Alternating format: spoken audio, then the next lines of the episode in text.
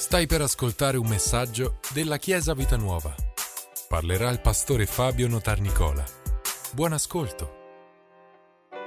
Alleluia, questa mattina eh, condividere con voi un, un messaggio che si intitola Trasformati dal suo spirito e ho desiderio di condividere questo perché mm, eh, stiamo parlando come tema di quest'anno il discepolato abbiamo parlato di alcune cose pratiche che noi dobbiamo fare per camminare nelle vie del Signore e in questo discepolato ci sono delle cose che proprio facciamo fisicamente, nel senso che noi facciamo, eh, decidiamo di fare e, e che sono a volte anche impegnative.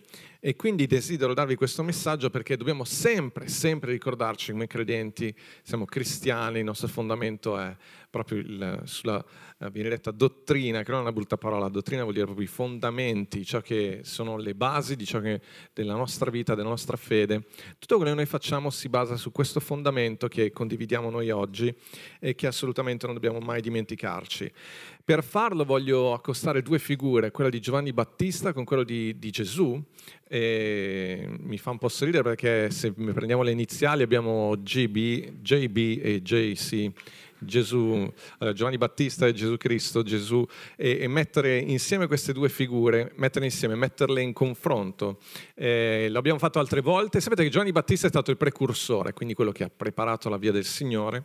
Quindi c'è una continuità, ma c'è anche una rottura, cioè c'è anche una, un, una, differenza molto importante e noi dobbiamo assolutamente tenerla in presente. Perché parliamo di questo? Perché comunque ancora oggi c'è qualcuno che è inchiodato lì sul cammino di Giovanni Battista e non ha mai intrapreso poi il cammino di, di, che, che Gesù ha proposto.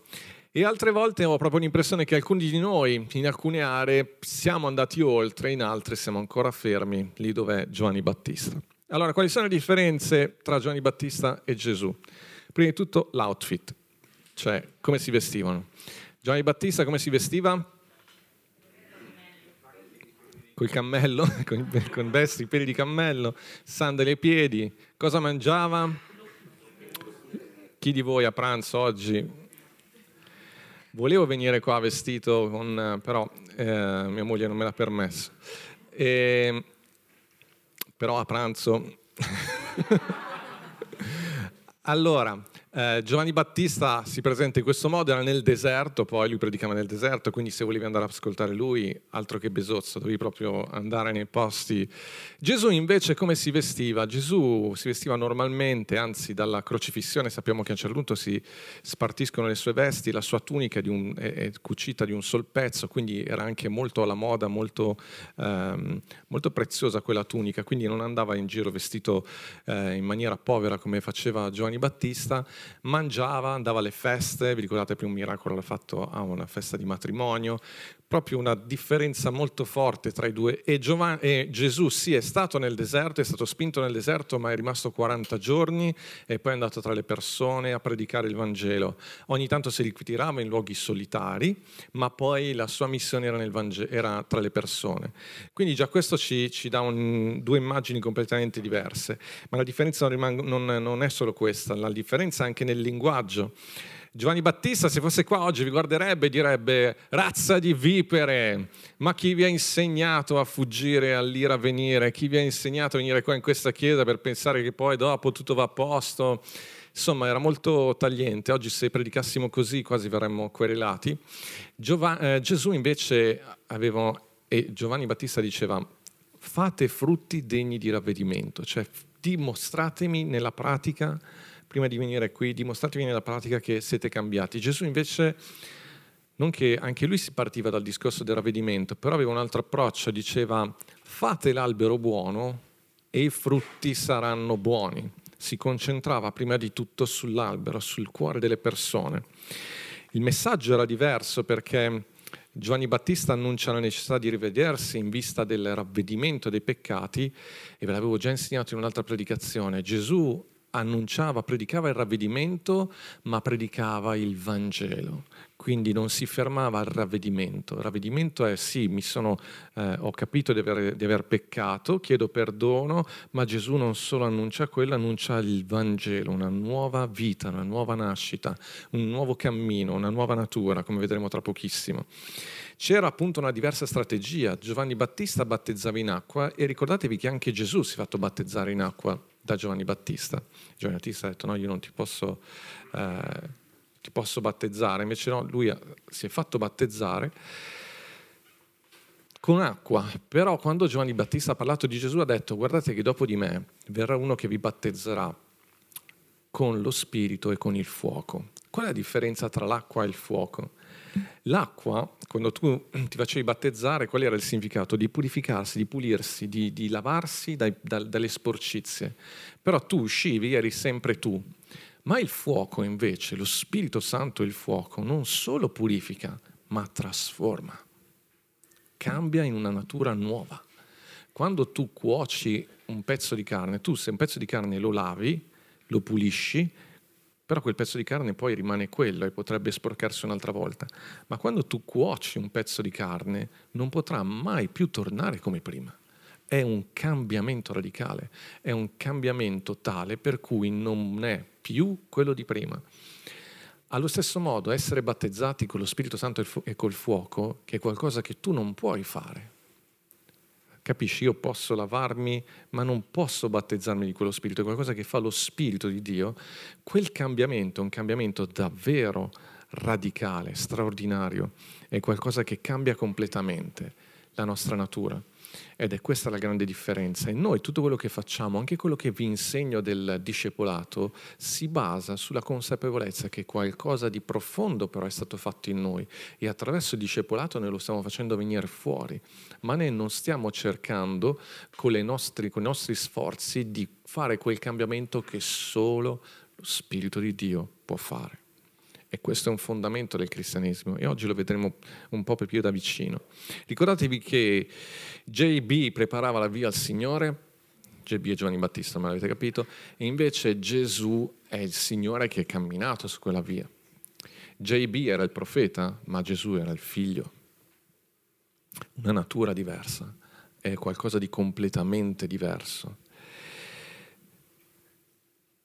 E anche la predicazione come vi ho detto, era diversa. Voglio leggervi un pezzettino di predicazione di Giovanni Battista per farvi capire. Siamo in Luca capitolo 3, versetto 10. Dice, la folla lo interrogava dicendo, allora, JB, che dobbiamo fare? Egli rispondeva loro, chi ha due tuniche ne faccia parte a chi non ne ha, e chi ha da mangiare faccia altrettanto. Cioè, camminate in amore, camminate nella condivisione, condividete quello che avete. Vennero anche dei pubblicani, che erano gli esattori delle tasse. Per essere battezzati gli dissero, Maestro, che dobbiamo fare? E gli rispose loro, non riscuotete nulla di più di quello che vi, ordina, che vi è ordinato. Loro guadagnavano sulla cresta che facevano tra, sulle tasse. Lo interrogarono pure dei soldati dicendo, e noi che dobbiamo fare? Non fate estorsioni, non opprimete nessuno con le false denunce e contentatevi della vostra paga. Voglio farvi notare due cose. Prima di tutto che Gesù non ha mai chiesto a nessuno di cambiare lavoro la nuova nascita ti porta a essere luce lì dove sei, non per forza a cambiare lavoro. Capite? Essere un esattore delle tasse per i romani poteva essere considerato qualcosa di incompatibile con essere cristiano. Invece Gesù dice no, quella è la tua chiamata, sii cristiano lì dove sei.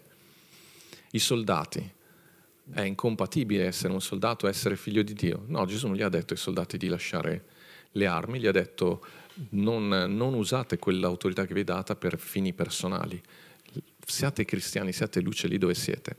Però è anche vero, cioè scusatemi, Giovanni Battista sta dicendo questo, ma la stessa cosa Gesù lo dice a noi.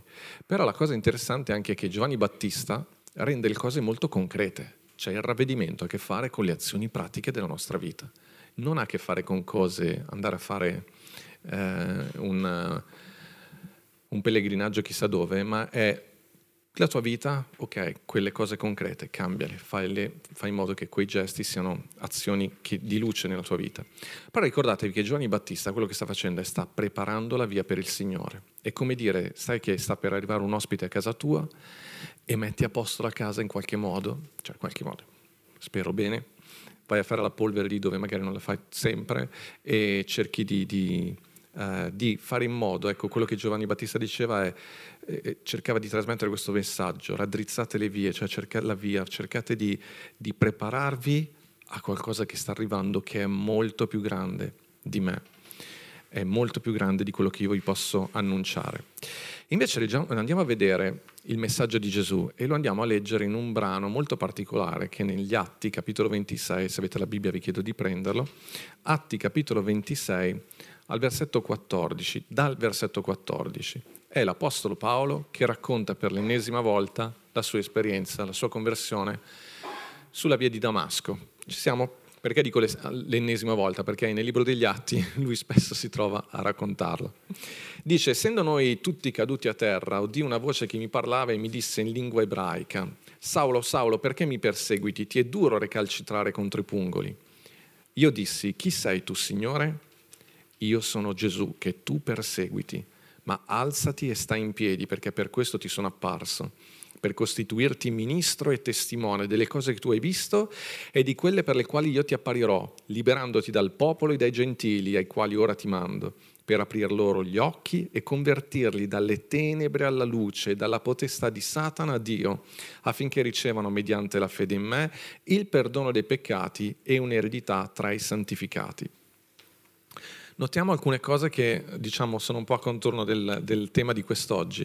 Prima di tutto che Gesù dice a, Paolo, ti è, ti è, duro ricalcitrare contro i pungoli. I pungoli erano quei bastoni con una punta di ferro che venivano usati per eh, spingere gli animali ad andare nella direzione voluta. E in questo senso sta dicendo, ti è duro recalcitrare, nel senso che Gesù gli aveva parlato già in tanti modi per indirizzare la sua vita, ma lui invece di rispondere a quegli, a quegli stimoli da parte di Dio, uh, continua a resistere. Questa è un'immagine che riguarda anche noi. Molte volte Dio cerca di parlarci, lo Spirito Santo cerca di parlare alla nostra vita e noi in qualche modo resistiamo. E, e, quindi a un certo punto Gesù è costretto a intervenire in maniera così eclatante. Ma perché interviene così, in maniera così eclatante? Perché era già tante volte che gli parlava. A volte Gesù ha proprio bisogno di affrontarti di petto, ma quando lo fa è perché già tante altre volte ha cercato di parlarti, ma tu hai continuato ad andare per la tua strada. Un'altra cosa interessante è che dice, io ti ho costituito, chi chiama al ministero, chi costituisce profeti, pastori, apostoli, evangelisti, dottori? È Gesù, Gesù, secondo la volontà di Dio e per la potenza dello Spirito Santo. Ma la cosa che interessa a noi in maniera da vicino quello che vediamo oggi è proprio quello che gli dice subito dopo. E dice io ti ho costituito ministro e testimone per aprir loro gli occhi e convertirli dalle tenebre alla luce e dalla potestà di Satana a Dio. Guardate, questo è il punto di contatto con Giovanni Battista, si parla di ravvedimento che è collegato al tema della convinzione di peccato penso che sia uno dei temi più affascinanti e più belli e assolutamente anche più importanti del cristianesimo, perché tutto nasce da qua. Da quest'opera che guardate solo lo Spirito Santo può fare. Io posso predicare, ma non posso convincere. E la convinzione riguarda quel momento in cui lo Spirito Santo ti fa capire che quello che ti stanno annunciando riguarda precisamente te e in quel momento tu ti trovi da solo davanti a Dio e quando è convinzione di peccato vuol dire che tu in quel momento capisci la gravità della tua condizione, del tuo peccato, ma non nei confronti degli altri, non per quello che eh, il pastore può pensare di te, ma per quello che Dio pensa di te, per quello che Dio si aspetta da te, per quello che Dio è, per quello che è il progetto di Dio, il piano di Dio per te, in confronto alla sua santità. E in quel momento, wow, nell'Antico Testamento dicevano se tu guardi Dio in faccia morirai, perché? Perché hai a che fare con la sua santità e tu, e tu cadi per terra e muori perché ti sentiresti, vedresti, avresti la rivelazione improvvisamente di tutta la tua vuotezza, di tutta la tua pochezza, di tutto il tuo peccato. Però perché è lo Spirito Santo che può fare solo, che è l'unico, è lo Spirito Santo che può fare questo?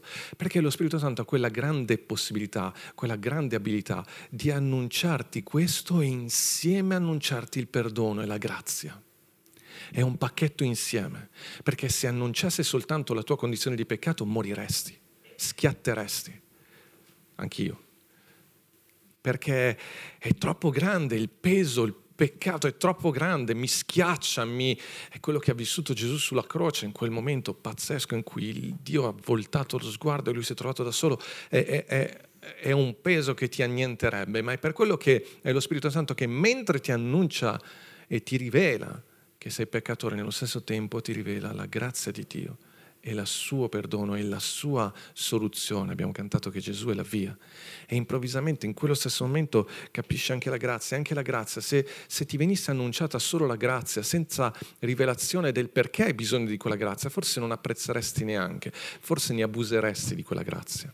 Invece vanno insieme devono andare insieme. Il ravvedimento dal peccato e la fede in Dio e la fede nel Vangelo sono due cose insieme. Giovanni Battista predicava solo il, peccato, il ravvedimento dal peccato, Gesù, il ravvedimento dal peccato e della fede in Dio, cioè nel Vangelo, in quell'opera meravigliosa che Cristo ha fatto per noi. E questo è il nostro fondamento. Tu dici, ma questo è il fondamento all'inizio della nuova nascita, la prima volta che ti hanno parlato di Gesù. In realtà per la mia esperienza, per quello che vediamo, per quello che leggo nella parola, ci sono tanti momenti nella nostra, nella nostra carriera, sto dicendo nel nostro cammino cristiano, nel quale Dio, certo, la, quando hai accettato Gesù è stato sicuramente il momento più forte da questo punto di vista. Io mi ricordo ancora, avevo 14 anni, quando ho capito proprio profondamente il bisogno che avevo di Gesù per questa condizione di peccato del suo perdono, però mi rendo anche conto che nel cammino quante volte ho dovuto ravvedermi e avere queste piccole queste piccole resurrezioni, tra virgolette, cioè questi piccoli, piccoli, grandi momenti in cui ho dovuto capire che dovevo cambiare come marito, come, come padre, come, come, figlio, come eh, Spirito Santo, non battuta, come padre, come figlio, come, come, pastore. È una cosa che mi veniva automatica, l'avete pensato anche voi, ma non avete avuto il coraggio di dirlo. E come, eh, come parte della Chiesa come tante cose, nel mio dare l'offerta, nel mio, quei momenti in cui in maniera gentile, perché ti è duro recalcitrare contro i pungoli, quindi più o meno in alcune cose cambi in maniera facile, altre volte invece Gesù ti deve far cadere per terra ti deve prendere di petto perché ti ama così tanto che non può lasciarti in quella situazione, non può lasciarti eh, addormentato, perché il ravvedimento ha a che fare, qualcuno lo paragona proprio al momento in cui ti stai svegliando al mattino, quel momento di ti svegli o non ti svegli. E, e inizi a vedere delle cose, vedete che giù, qui dice proprio per aprir loro gli occhi e convertirli dalle tenebre alla luce Gesù vuole convertirti, vuole aprire i tuoi occhi dalla depressione, dalla paura, dalla povertà, dalla, dal peccato, dalla condanna alla luce che invece ha a che fare con la speranza, con la gioia, con un nuovo futuro, con nuova visione, con un nuovo modo di vivere, con la terra promessa che il popolo di Israele gli è stato promesso e, e per noi significa entrare nella pienezza, nel significato, nella, nella bellezza della nostra vita, aprire i tuoi occhi per farti capire che la tua vita è bella, che la tua vita è significativa, che c'è qualcosa qualcosa di prezioso dentro di te, che, che tu sei una persona di valore nelle sue mani, che ci fai lì, no? dice a, a, al figlio del prodigo, che ci fai in un porcile tu che sei creato per la grandezza. E quindi è, è uno svegliarsi, vedere la luce, però ascoltate bene, poi aggiunge una cosa una cosa molto importante affinché ricevano mediante la fede in me il perdono dei peccati. Sapete che tante persone, si, a volte succede anche a tutti, no? ti stai per svegliare ma poi ti riaddormenti, preferisci dormire. Hai bisogno di dormire ancora un po', non c'è problema. Ma a livello spirituale, quante volte lo Spirito Santo ti sveglia, ma vedi le cose, ma ricordatevi quella libertà che nessuno forzerà mai, tantomeno lo Spirito Santo, quella libertà di scelta, la scelta di credere, affinché per fede ricevano affinché, ve lo ripeto, mediante la fede in me ricevano, e la prima cosa è il perdono dei peccati. Perché vedete, la condanna, dove arrivò Giovanni Battista, è per aprirti, la condanna, cioè la, la, la, conversione, il ravvedimento, è per aprirti alla luce della fede, ma quella fede sei tu che la devi afferrare. Io posso farti vedere quanto è bella la tua vita, ma sei tu che la puoi abbracciare, sei tu che sei chiamato ad abbracciarla. Posso farti vedere quanto meraviglioso sei agli occhi di Dio, ma sei tu che devi abbracciare questa verità. Posso farti vedere, sapete, da un certo punto di vista è abbastanza semplice mostrare i difetti alle persone e, di, e mostrarmi tutti gli errori che ho fatto nella mia vita. La cosa più difficile è farmi camminare nelle cose giuste, nelle cose vere, farmi andare oltre tutto questo, perché quella è una mia scelta. E in alcune aree molti di, voi, molti di noi preferiamo Giovanni Battista, lamentoso, eh, disperato, facciamo, andiamo in giro vestiti a lutto o con le pelli di cammello, peli di cammello, nel senso che puzziamo, non vogliamo, abbiamo aree della nostra vita che invece è ora di prenderle e portarle nella luce e fare in modo che Gesù le trasformi, ma veramente le trasformi che non siano mai più come prima.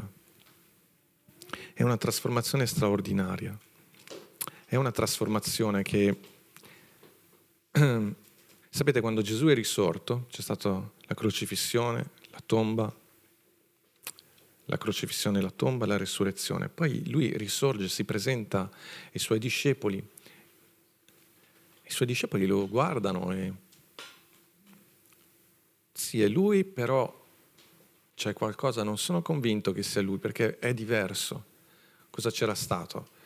Beh, c'è stato questo grandissimo cambiamento che Gesù ha diventato peccato e poi ha pagato il prezzo per noi, lo Spirito di Dio l'ha risuscitato e lui è risorto ed è diventato primogenito dai morti, è una nuova, nuova creazione da quel punto di vista c'è qualcosa di nuovo che è così entusiasmante, per cui dicono è lui, però c'è qualcosa di nuovo. Ecco, questo è esattamente ciò che avviene, che è avvenuto in tutti noi quando siamo nati di nuovo.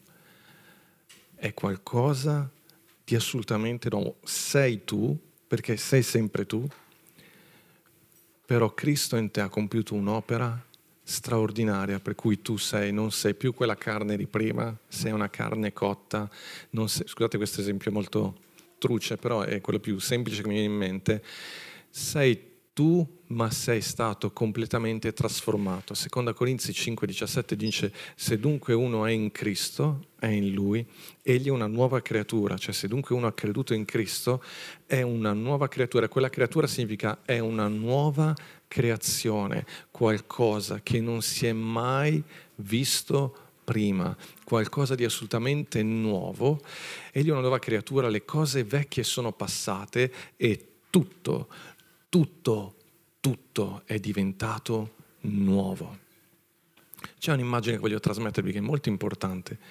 Ve lo ripeto, tu andavi, potevi andare a farti battezzare da Giovanni Battista, entravi in quest'acqua che era un'acqua gli studiosi dicono anche neanche tanto molto pulita perché era un'acqua un po' melmosa ed era proprio immagine delle, della condizione del peccato, cioè tu entravi ma in realtà ti identificavi come peccatore, tu entravi nell'acqua dicendo sono un peccatore, uscivi dall'acqua e dicevi sono un peccatore, che in questo momento è stato pulito ma sono un peccatore.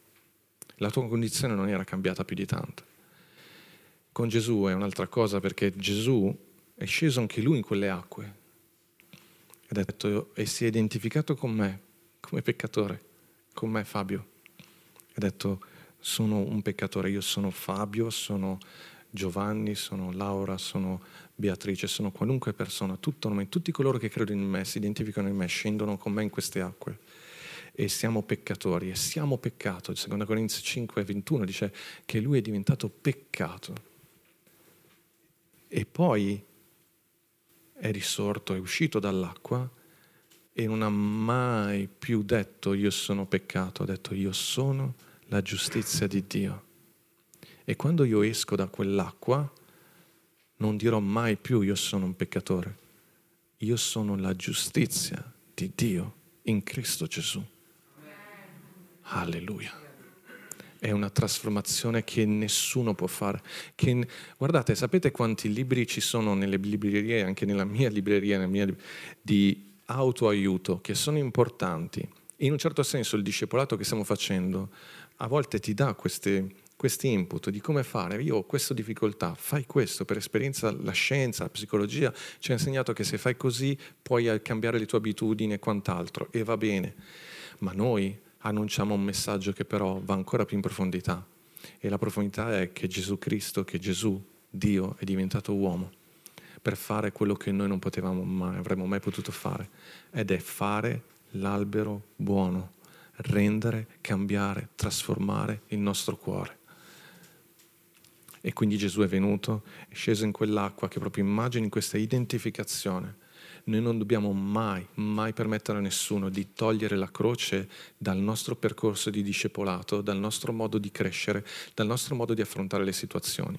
È vero che sono nato di nuovo una volta sola, però ve lo ripeto, ci sono tante volte che ho bisogno di tornare a quella croce e di lasciare lì le cose affinché Dio le possa trasformare perché altrimenti io farò soltanto quello che faceva con Giovanni Battista, metto un po' a posto le cose, cerco di sistemare, ma non viene mai trasformata quella casa, non viene mai trasformato il mio cuore. Però quando sai che il cuore è trasformato, wow, allora tutti i consigli vanno bene, mi aiutano a rendere efficace quella trasformazione. Quindi non buttate via quei libri che avete preso, però Fate attenzione, ogni volta che ci sono quelle, i dieci punti per diventare la persona più bella al mondo. Io ce l'ho fatta, però, scherzando, fate attenzione perché per noi quei dieci punti si devono basare sull'opera di Cristo, non sulla mia capacità umana, perché altrimenti resterò frustrato perché arriverò a un certo punto che davanti alla santità di Dio tutto quello che io ho cercato di fare non è e non sarà abbastanza. E siccome tu sei creato per la gloria, non sarai mai felice perché? Perché non, non ti soddisferà mai. Tu sei abituato alle cose del cielo e creato per le cose del cielo. Ve lo ripeto, tutte le altre cose possono essere utili, ma si devono basare assolutamente su questo. Se invece cercano di deviare, di, di eh, eh, offrire una via alternativa, ricordatevi quello che ha detto Gesù, io sono la via, l'avete anche cantato voi. Vi abbiamo anche ripreso e quindi abbiamo la... Quindi se tu canti che Gesù è la via, allora Gesù è la via. Anche il lunedì, martedì, mercoledì, giovedì, venerdì, sabato e domenica. Gesù è la via. Questa chiesa è in via Leonardo da Vinci. Peccato, potevamo mettere Gesù è la via, mi sarebbe piaciuto di più. Però è un bel personaggio Leonardo da Vinci, no? meglio che qualcun altro. Alleluia, no? Questi sono i problemi dei pastori quando cercano. Ma dov'è il locale? Via Leonardo da Vinci. Mm. Beh, a volte sono andato a predicare in chiese dove via Madonna del Pantano, cose del genere che mi dispiace perché Chiesa del Vangelo fai sempre un po' fatica, però va bene, non è un problema. Non c'è problema. Noi crediamo, la figura di Maria è una figura biblica. Alleluia. Samuele, ma sai che a un certo punto ho pensato che volessi raccogliere l'offerta per te? che ho fatto un elenco di cose che dovevamo comprare, ho detto magari raccoglierà l'offerta per, per la bambina. ho detto io compro le pelli, se volete fare qualcosa voi per la bambina. ho avuto un attimo questo, che ho fatto tutto l'elenco. Neanche una chiesa no, si mette, dobbiamo raggiungere... Chiesa, se volete contribuire e volete che cambi anche le pelli, sapete... Alleluia. Il ravvedimento è un'opera veramente straordinaria, qualcosa nel quale noi possiamo, uh, possiamo sempre contare ed è, sto- ed è una, potenza straordinaria. Voglio leggervi un, un piccolo brano di un, di un libro che dice Solo la morte di Gesù dà la possibilità alla natura di Dio di perdonare rimanendo fedele a se stesso.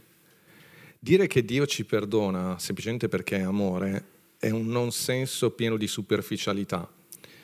L'amore di Dio significa calvario e non di meno, l'amore di Dio è estrinseca sulla croce e non altrove. Dio può perdonarmi su un'unica base, la croce del mio Signore. Su quella croce la coscienza di Dio trova soddisfazione. Voglio farvela comprendere bene questa immagine.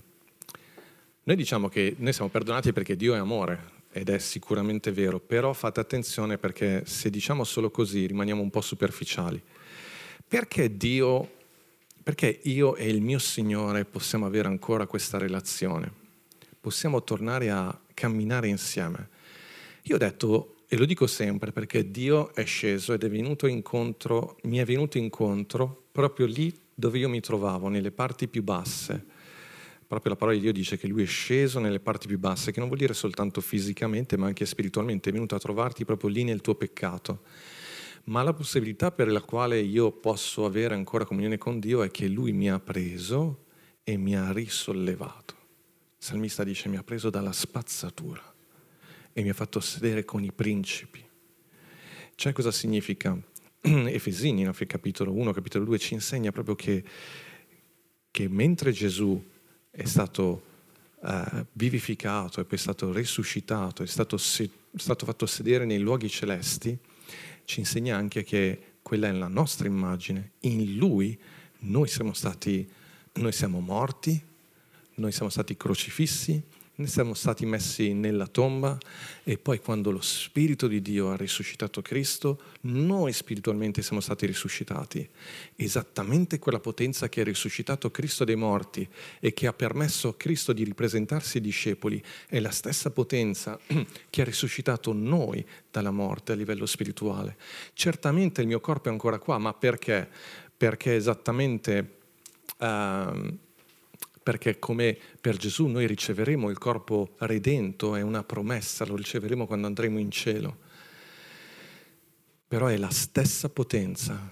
Quindi noi possiamo avere comunione con Dio non soltanto perché Dio è amore, quindi Lui è buono, il suo amore si è concretizzato in un'azione di riscatto e di libertà e di liberazione della nostra vita.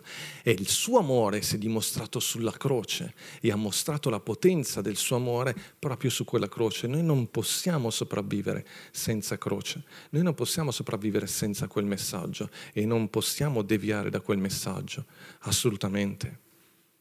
Chiesa, ci siete? assolutamente non possiamo scappare da questo, da questo messaggio. Il miracolo della redenzione e la trasformazione operata in me, individuo senza santità, ascoltate che bello, per portarmi all'altezza, all'altezza di Lui, del Santo, mettendo in me una nuova disposizione d'animo che è quella della vita di Cristo Gesù. Ve lo ripeto, il miracolo della redenzione è la trasformazione operata in me, individuo senza santità, per portarmi all'altezza di Lui, del Santo, mettendo in me una nuova disposizione d'animo che è quella della vita di Cristo Gesù.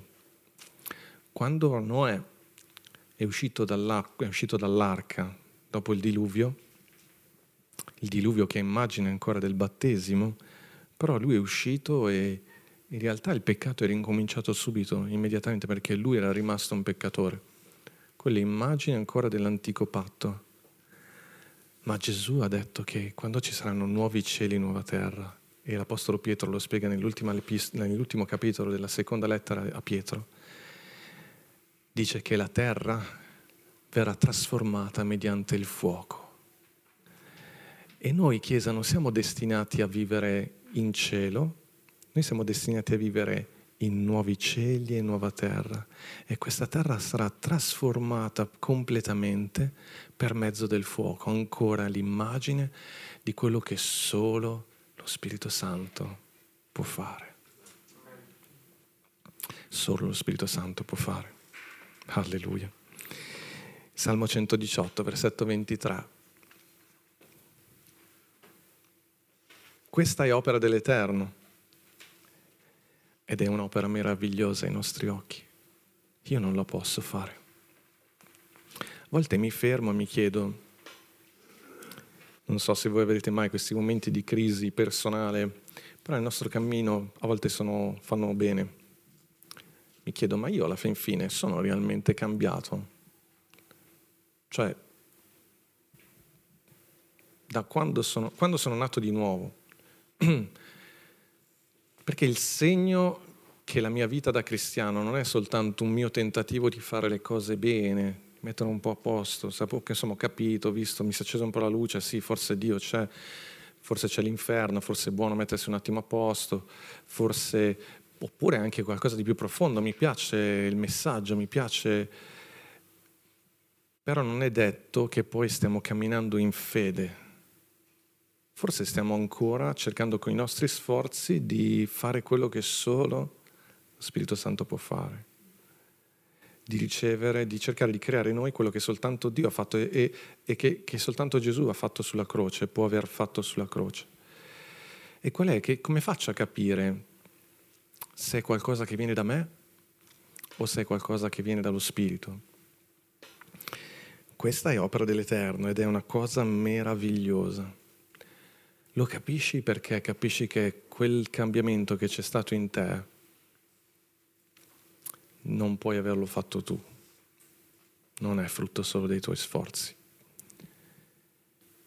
Capisci che c'è ancora molto da fare ed è quello che ti mette in crisi, però capisci che quel cambiamento che dentro di te, come ha detto prima questo testo, ha messo dentro di me una nuova disposizione d'animo.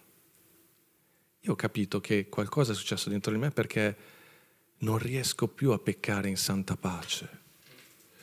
Non riesco più a, a, a, sono tentato da certe cose, ma non, c'è dentro di me qualcosa che cerca il Signore sempre, costantemente, che poi riesca a farlo, fallisca o che non lo faccia magari per come, però c'è dentro di me qualcosa che è opera del Signore ed è un'opera meravigliosa e che mi ha cambiato.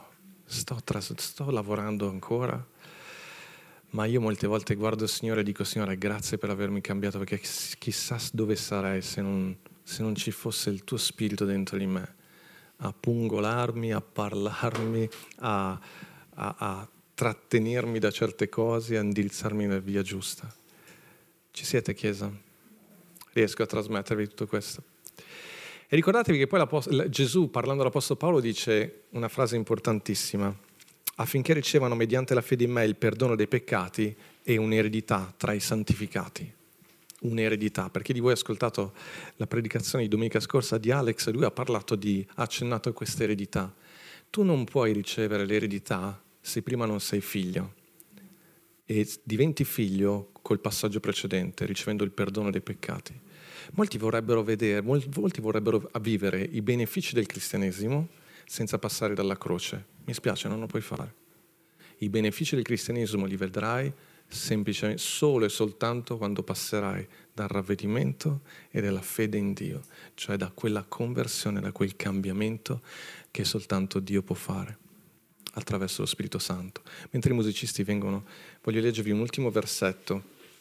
Sapete che io su questo tema potrei parlarvi per ore perché è il cuore del cristianesimo. È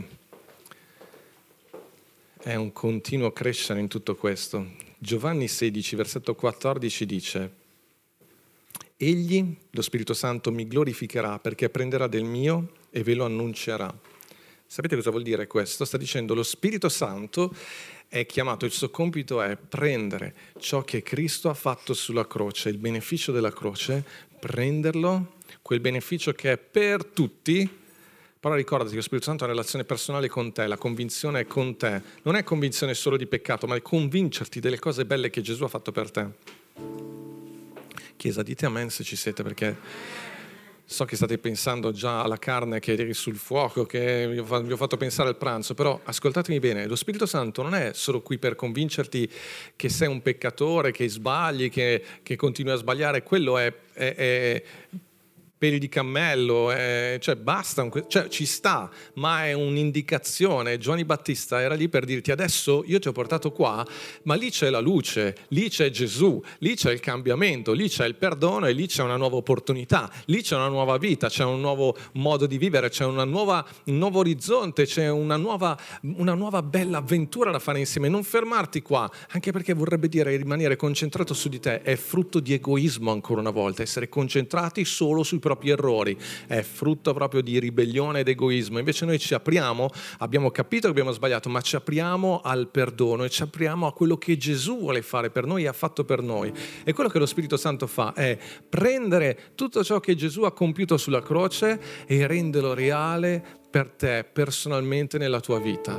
Quindi sì, c'è il perdono, ma poi si apre tutta la terra promessa, quella promessa, quella che, prom- che, che, che il popolo di Israele ha ricevuto come promessa, che è una terra dove scorre latte e miele, dove ci sono nemici, ma li conquistiamo, li superiamo, dove c'è spazio per tutti e dove ognuno trova il suo posto nel corpo di Cristo e ognuno, dove ognuno si trova, comprende di essere importante, significativo, dove ognuno vive profondamente l'amore di di Dio e, e scopre e tira fuori tutte le proprie potenzialità, ma proprio come carattere, come frutto dello Spirito, perché Gesù ha fatto bello e buono l'albero. In greco quella parola quando dice rendete buono l'albero i frutti saranno buoni, quella parola può essere tradotta anche con belli. Rendete bello l'albero. Un albero è bello quando fa anche buoni frutti. È tutto insieme, la bellezza dal punto di vista di Dio è, è questo. Alleluia. E quindi, e quindi che cosa? Tutto questo per dire che cosa? Voglio parlare a coloro che si sono fermati in alcune aree magari della tua vita, al messaggio del Battista, invece devi andare un po' più avanti. Deponi le armi, smettila di lottare per cercare di essere presentabile, non riuscirai mai. Hai visto che Gesù è la soluzione, che Gesù è la vita. Non girarti dall'altra parte, ma credi fino in fondo, ricevi il perdono, ricevi Gesù dentro il tuo cuore entra pienamente nella tua eredità, nel piano di Dio per te. Entra pienamente nella famiglia spirituale che è la Chiesa e non continuare ad andare contro i pungoli della vita, piuttosto abbraccia la vita e ciò che Dio ha preparato per te. Smettila di lamentarti, cerca di capire invece in che direzione. Quelle botte che continui a prendere, invece qual è la direzione che ti suggerisco non guardare il pungolo, se il pungolo ti dà picchia da questa parte perché devi guardare da quella.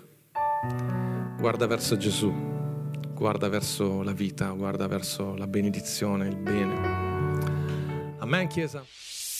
Grazie per averci ascoltato. Rimani aggiornato attraverso i nostri canali social. Ci trovi su Facebook, Instagram, Spotify e sul sito www.chiesavitanuova.org.